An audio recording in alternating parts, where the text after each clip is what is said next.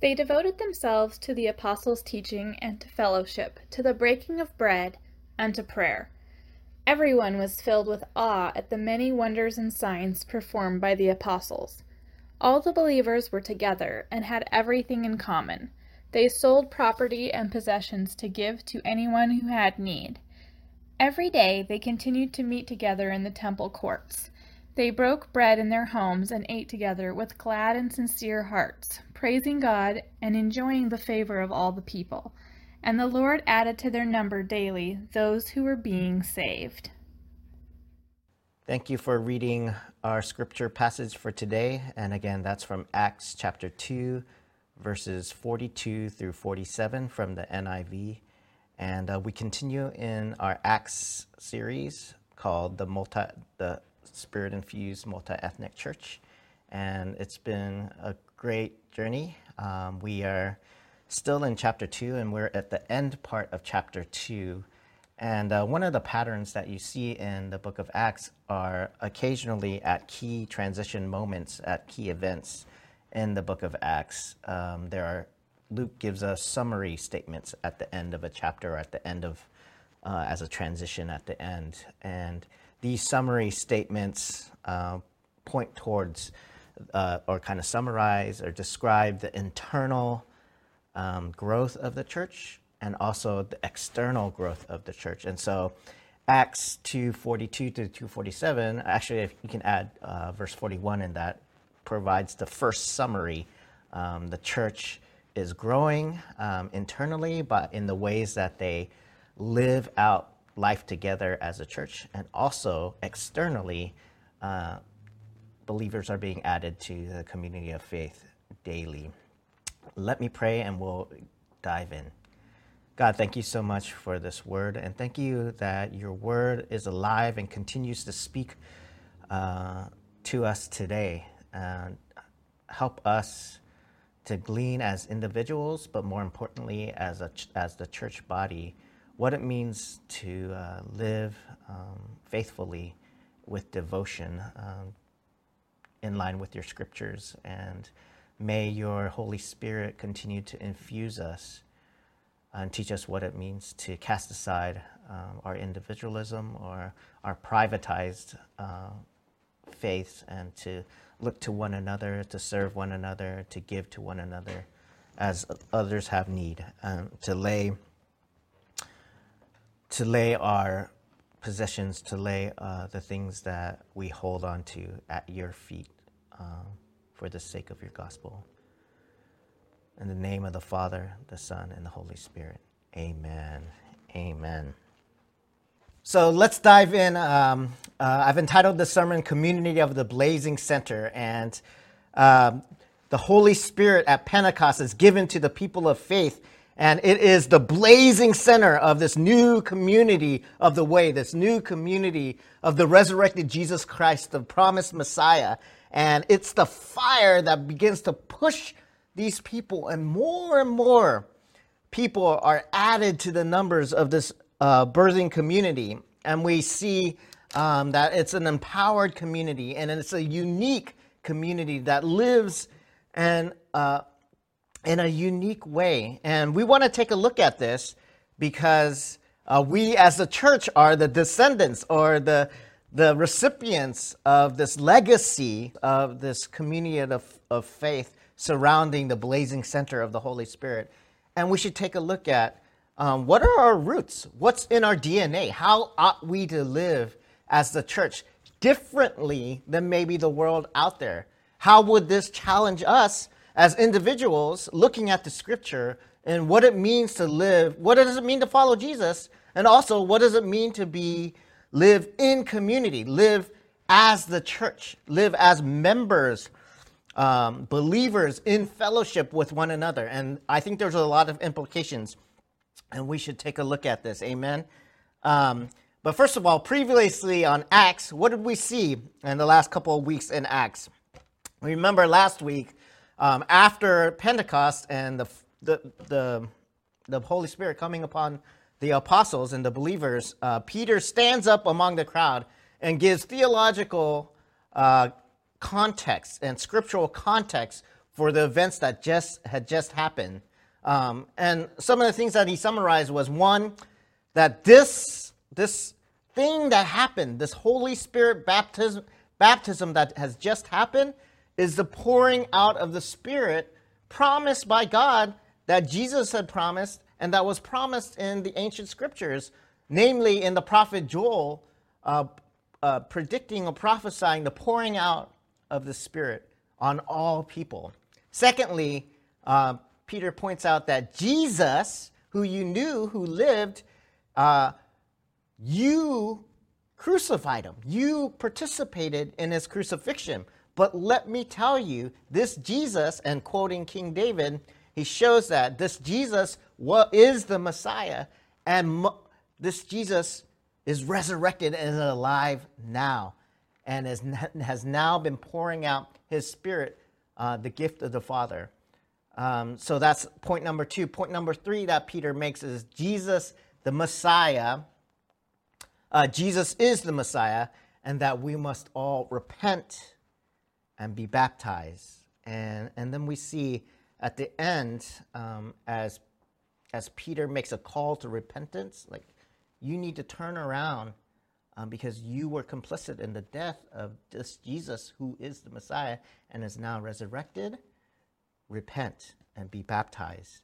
And it says that uh, the people were cut to the heart. Um, they were cut to the heart, meaning they were opened up, they were vulnerable, and they were they sh- they wanted to receive something new, and that opened um, a way for uh, them to be baptized and to join this new community of faith. And 3,000 people were added in one day, more than 3,000 people. And so that, that's what was happening um, before this.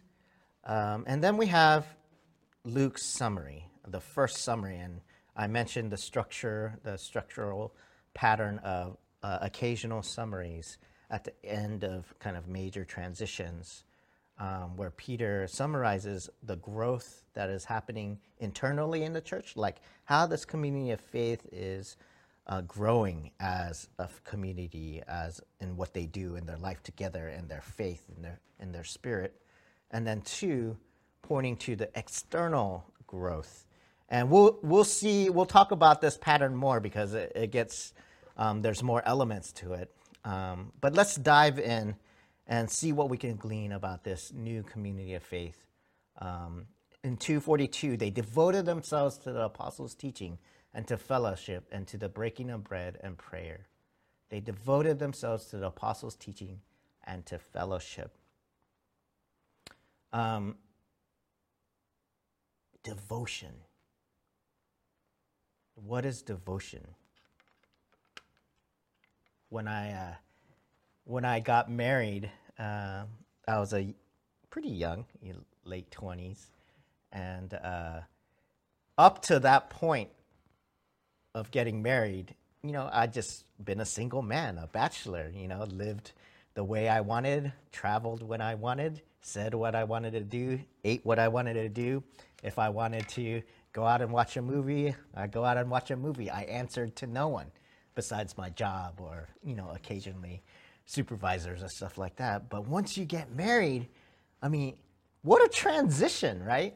Once you get married, you're you become attached to this other human being, right? You actually after sleeping for 28 some odd years in my own bed by myself, all of a sudden I have to go to bed next to another person or I live with this person and I wake up with person. I can't just go and stay overnight, have a spend the night party at some place and um, and then come back without any kind of repercussions. And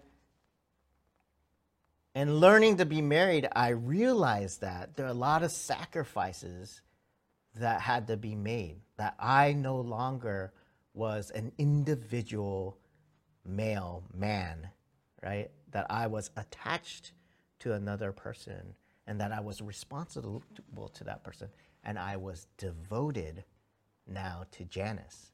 Devotion meaning it's not just me and mine and my prerogative, but um, I need to demonstrate a commitment, a loyalty. I need to work at this relationship. I need to ask, communicate, like, let's do this, let's do this. We're now doing things together. We're connected. We're in a covenant relationship. It's not just me by myself. And that's a huge, that was a huge change for me.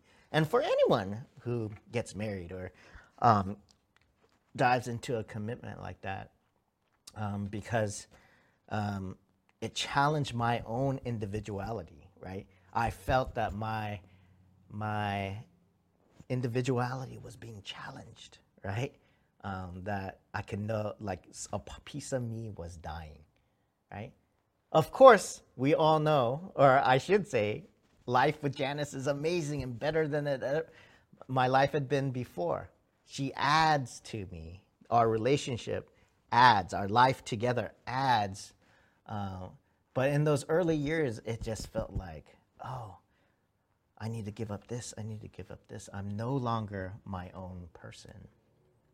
And it can be, feel threatening to some of us and so, devotion, that word devotion, is actually a really uh, convicting word. It's a really strong word because it says that they devote themselves to the apostles' teaching. Think about it.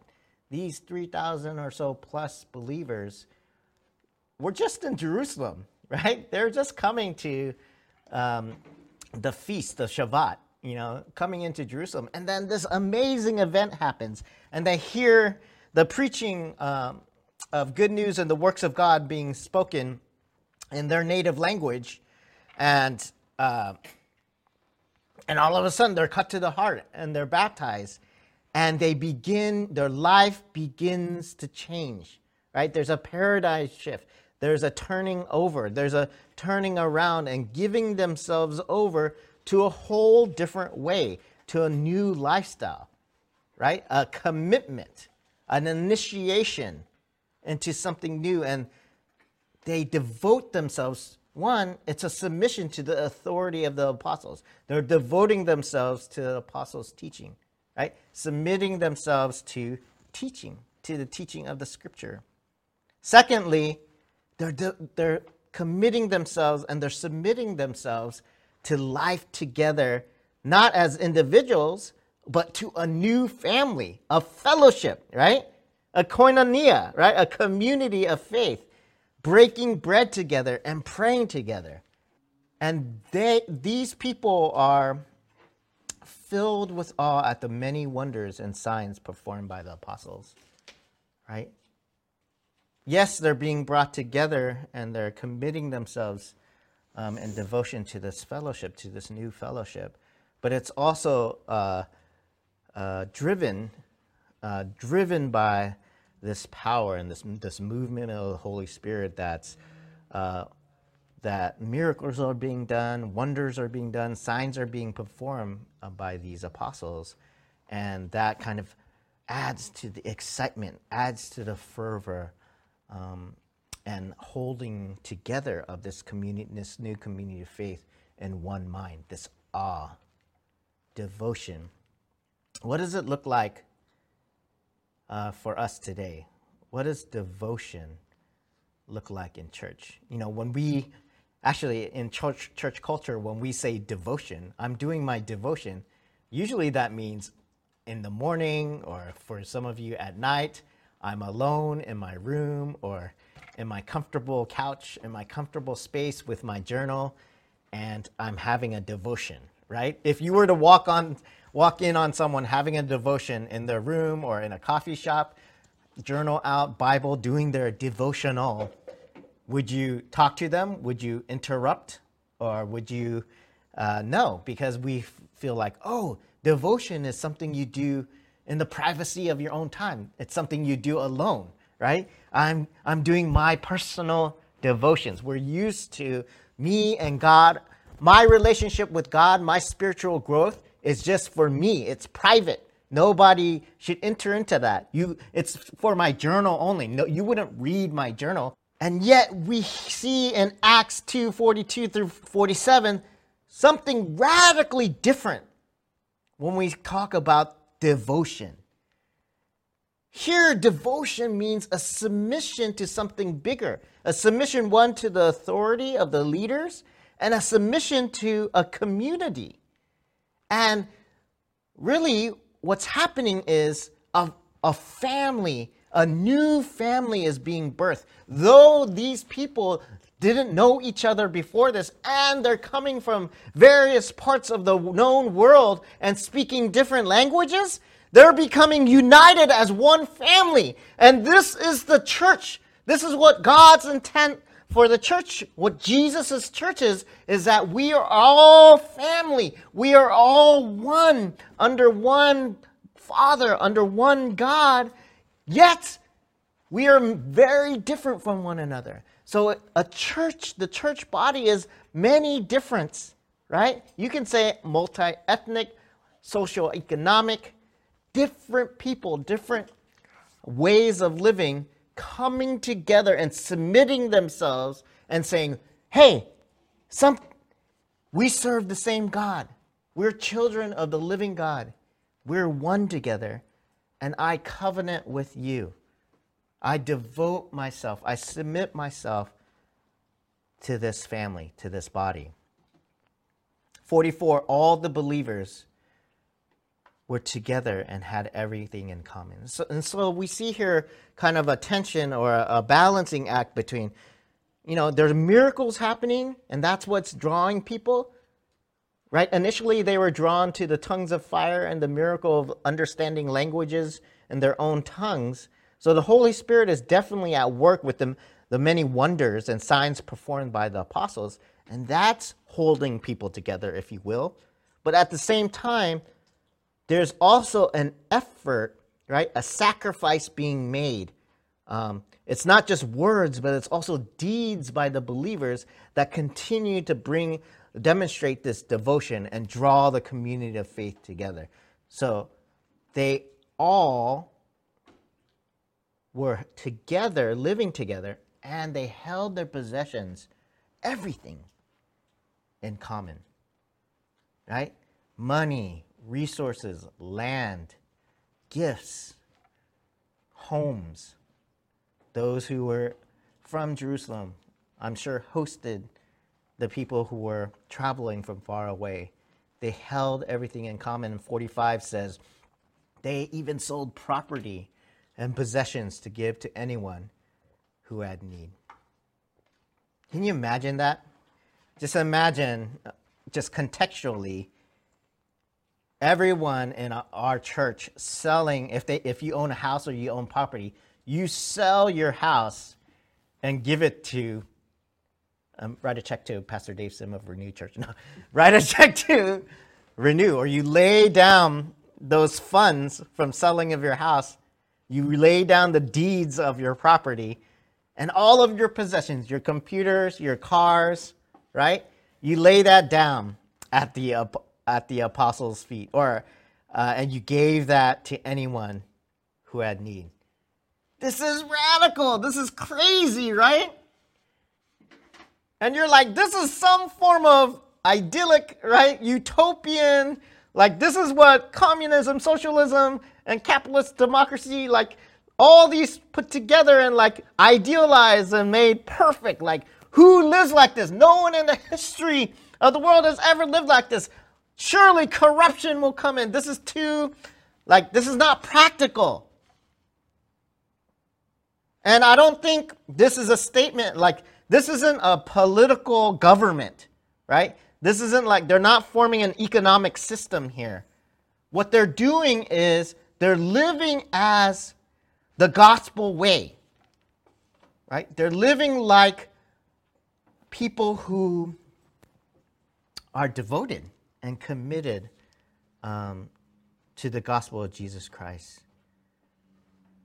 They sold everything they had and gave to everyone who had need. It's like the classic all for one and one for all, right?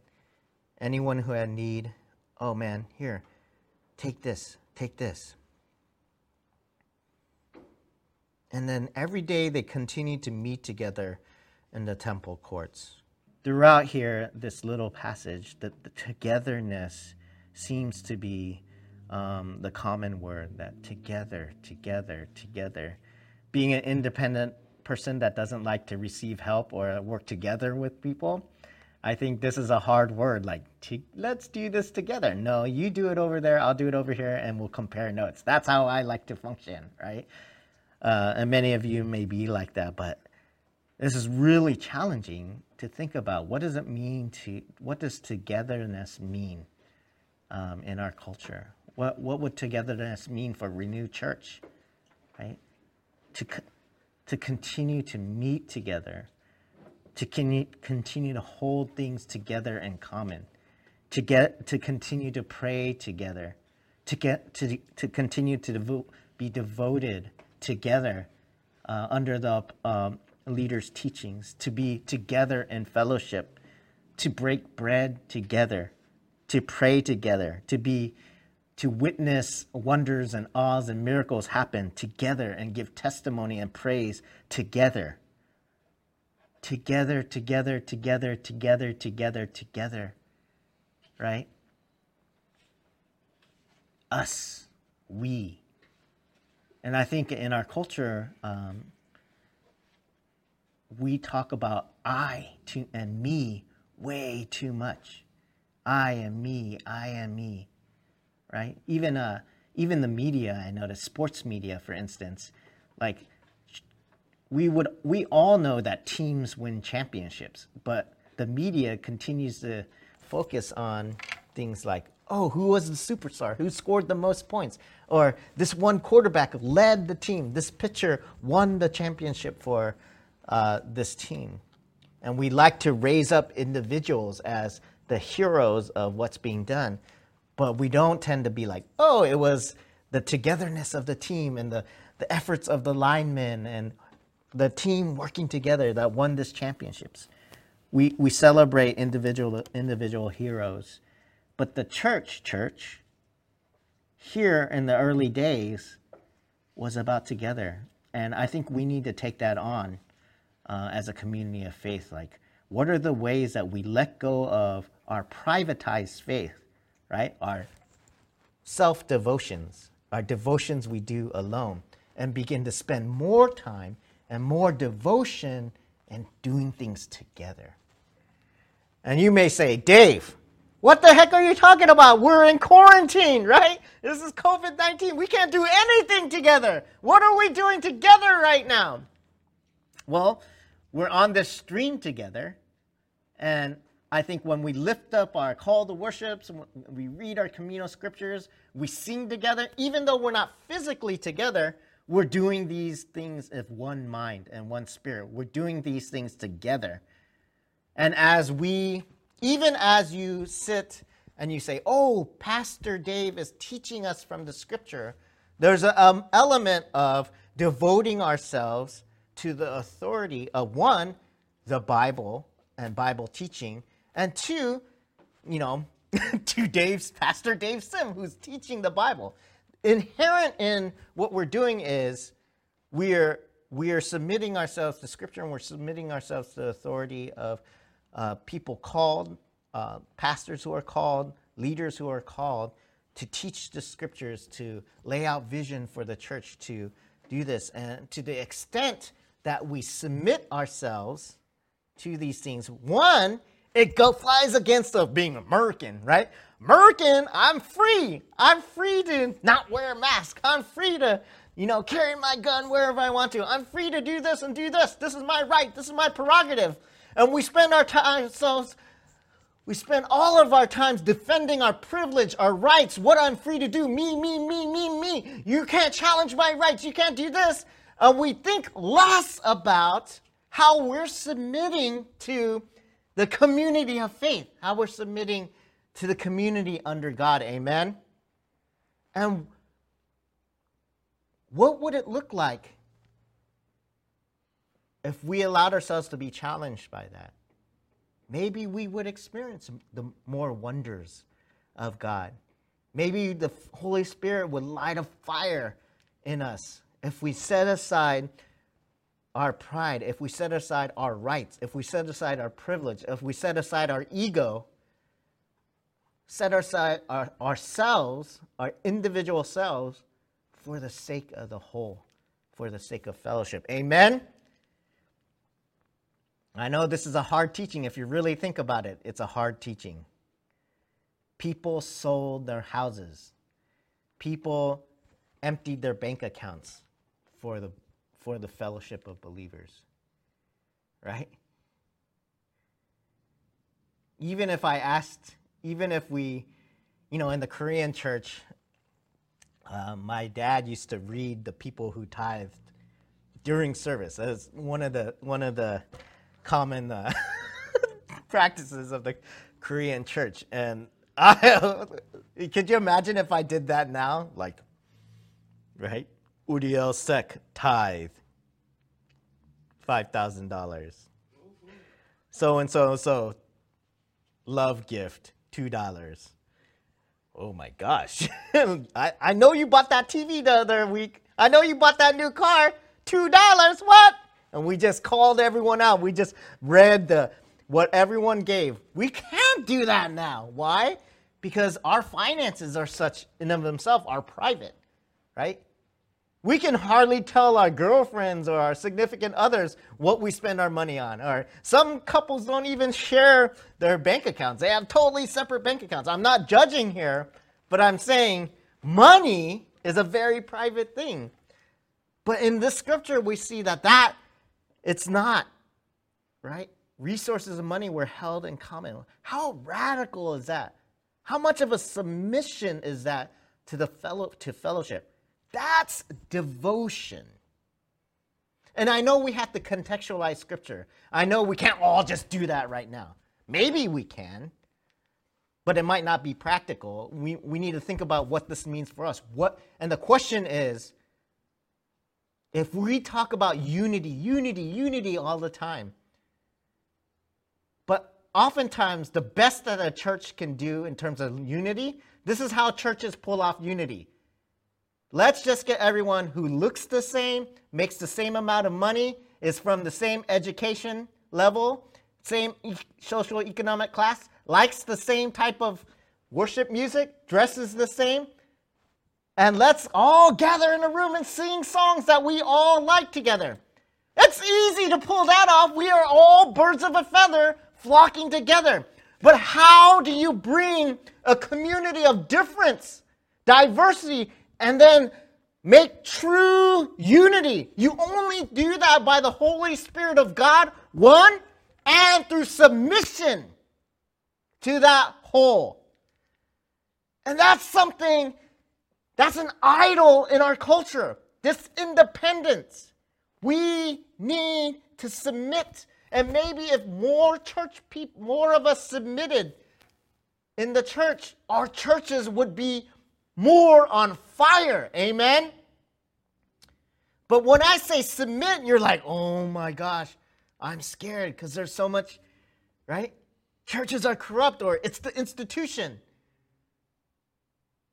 But you know what? The people of God aren't called to protect ourselves. Right? I think God is calling us to give, to be devoted, to lay things down, to be cut to the heart, to lay the things that we hold and protect, and to give those over at the feet of God, at the feet of His church. Woo! That's hard teaching, right? Even as I say that, I'm like, oh, what am I saying? That's too, that's too strong. I'm saying, oh, you should submit to the things that I'm teaching and preaching. Oh, you should submit to the church, and you should give all your money to me. Ooh, that's kind of oh scary, but that's that's the kind of devotion we see in the early church. And then we don't we protect ourselves from giving ourselves over to the church or to the fellowship of believers, from committing. We think about things like membership and we're like, oh my gosh, oh, I don't want to lose myself. Right? And maybe there's, you know, there wasn't membership in, you know, in the Bible days. And so maybe that in of itself is a cultural piece. But it still doesn't take away from the fact that God wants you to submit to his word. And that God wants you to submit to the fellowship, to the family. So yes, there's bad there's bad organizations out there, there's bad churches, there's bad leaders out there. But what is who is God calling you to lay at the to lay your stuff at the feet of? Cuz you can't have your faith by yourself. Right? You can't worship God by yourself all the time. You're being called to a radical devotion to the community of faith. And when people submit like that, that's when the Holy Spirit moves, right? We all want to be heroes in the West. We all want to be the one that the Holy Spirit baptizes. I'm the one who's doing miracles. I'm the one that's healing. I'm the one who's prophesying. I'm the one who's making your leg extended when I lay hands on you. I'm the one who's speaking in tongues. No one understands, but I'm doing it, right?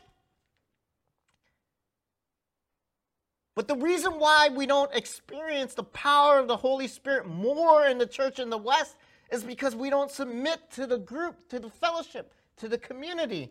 We all want to be heroes. But the Holy Spirit moves, we see this in fellowship. The Holy Spirit moves as the body of Christ is submitted to one another. And we'll see in later chapters what happens when people undermine that in Ananias and Sapphira. We see what happens when people go against that. So they sold everything, all their property and possessions to give to anyone who had need. And every day, every day, they met together in the temple courts.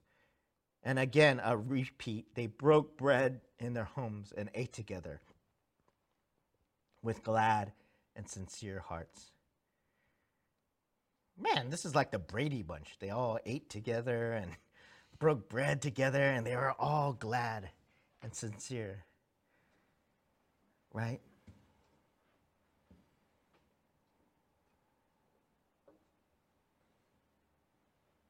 Gosh, what a picture of unity.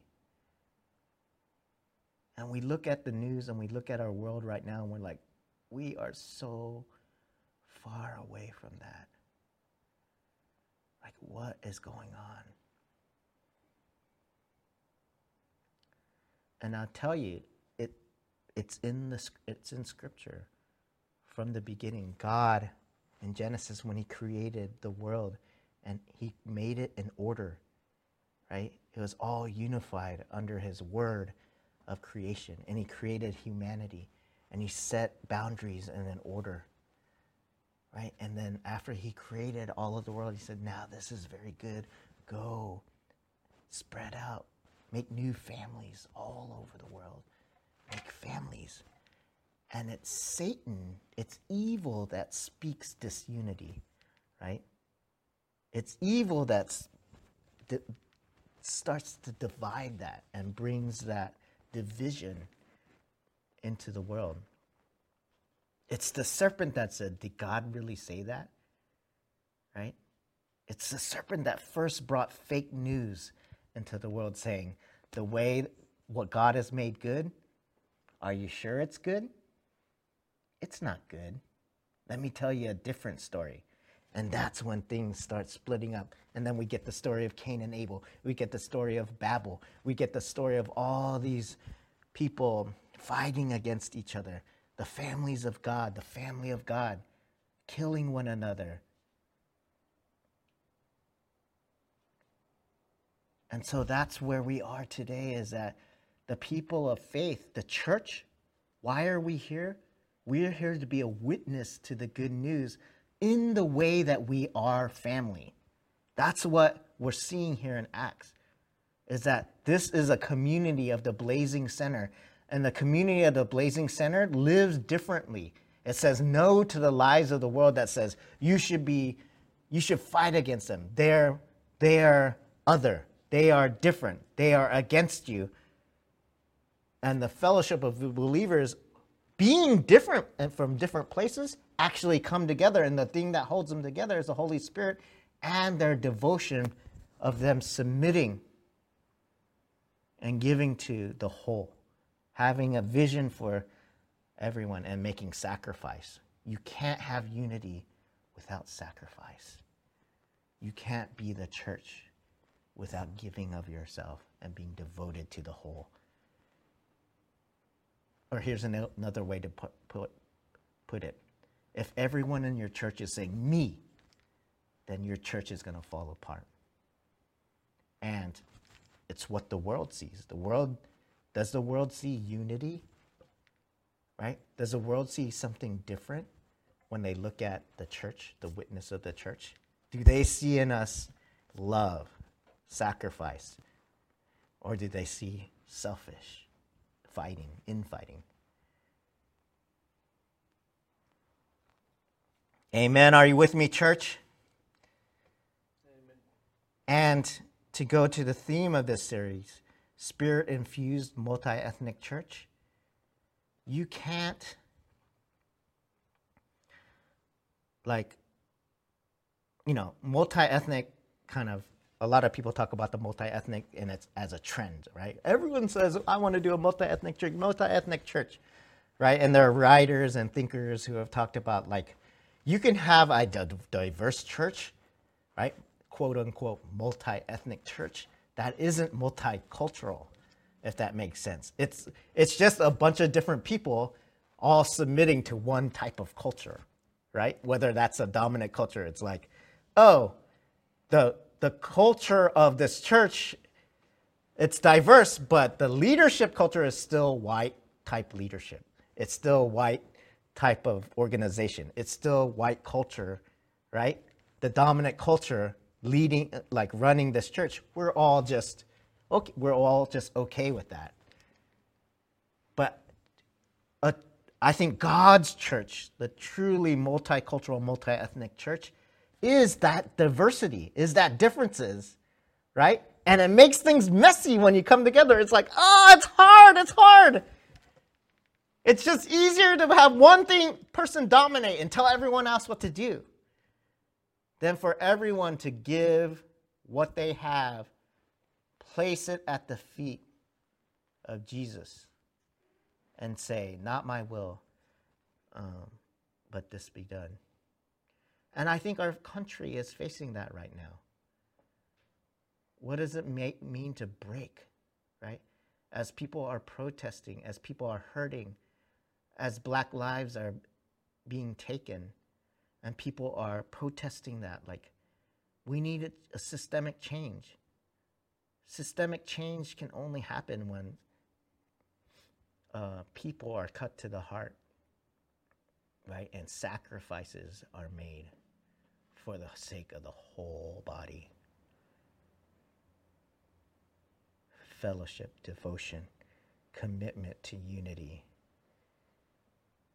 And Acts, I contend, um, presents a way, a model for this by demonstrating how people, one, fellowship together, break bread together, spend time with each other, love one another, eat, spend everyday life. If you're friends with someone, it's hard to hate that person, right? If you spend time with someone, you begin to understand that person right? To pray together. People say one of the most vulnerable things is to pray with one another. The stats say, like, the stats, uh, the divorce rates between Christians and non Christians are actually the same, about 50, 50%, you know. Um, but the, the stats also say couples that pray together stay together, a higher percentage. You know why? Because in prayer, there's a, a mutual submission and a vulnerability in that. I think we're, we're afraid to pray together because it's vulnerable.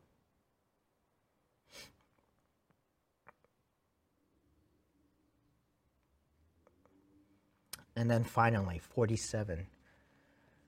So they're eating together, and they're glad, have glad and sincere hearts, and they're praising God, they're worshiping.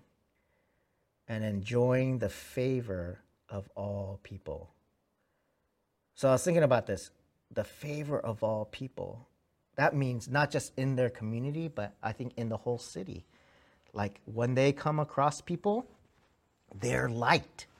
There's something about this new community of the way that people are drawn to. Like, it's not fake. They're not like a strange cult with eyes are like, Jesus Christ, come follow us, right? It's not when people come across this Jesus community, they find favor. and they like them, right? Oh, these, there's something about these Christ followers. They, they're weird. They like sell all their stuff. They, they gave me food. They served me. They helped me when I was in need. And they're, they're always joyful and they're praising God. I like them. And the Lord added to their number daily those who are being saved. Right? Ultimately, if we live our lives in submission and love and commitment and devotion to one another and to Jesus Christ and to the to family, um, we will find favor. We'll, we'll be persecuted, yes, but we'll also find favor in the people around us, and more people will be drawn to us, and the Lord will add to our numbers daily those who are being saved. This is what Jesus meant by, You will be my witnesses. Live life in the Holy Spirit. Let us be the community of the Blazing Center. Let's pray.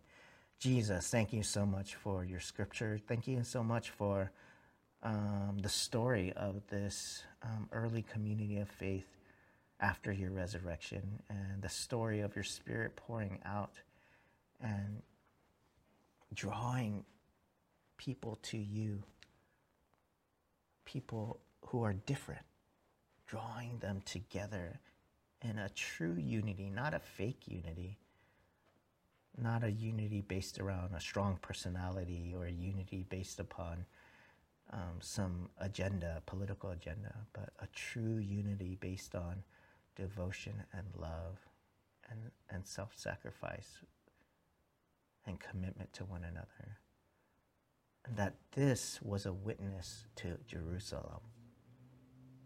In our city, in our neighborhood, will you make Renew Church a witness to all around us, a light, a shining light in the ways that we love each other and love the people around us? And teach each of us today, help us to hold on to something that we're holding on as for our own private selves. Convict us to let go. Show us what we need to let go of and give over to you and to your body. In Jesus' name we pray. Amen.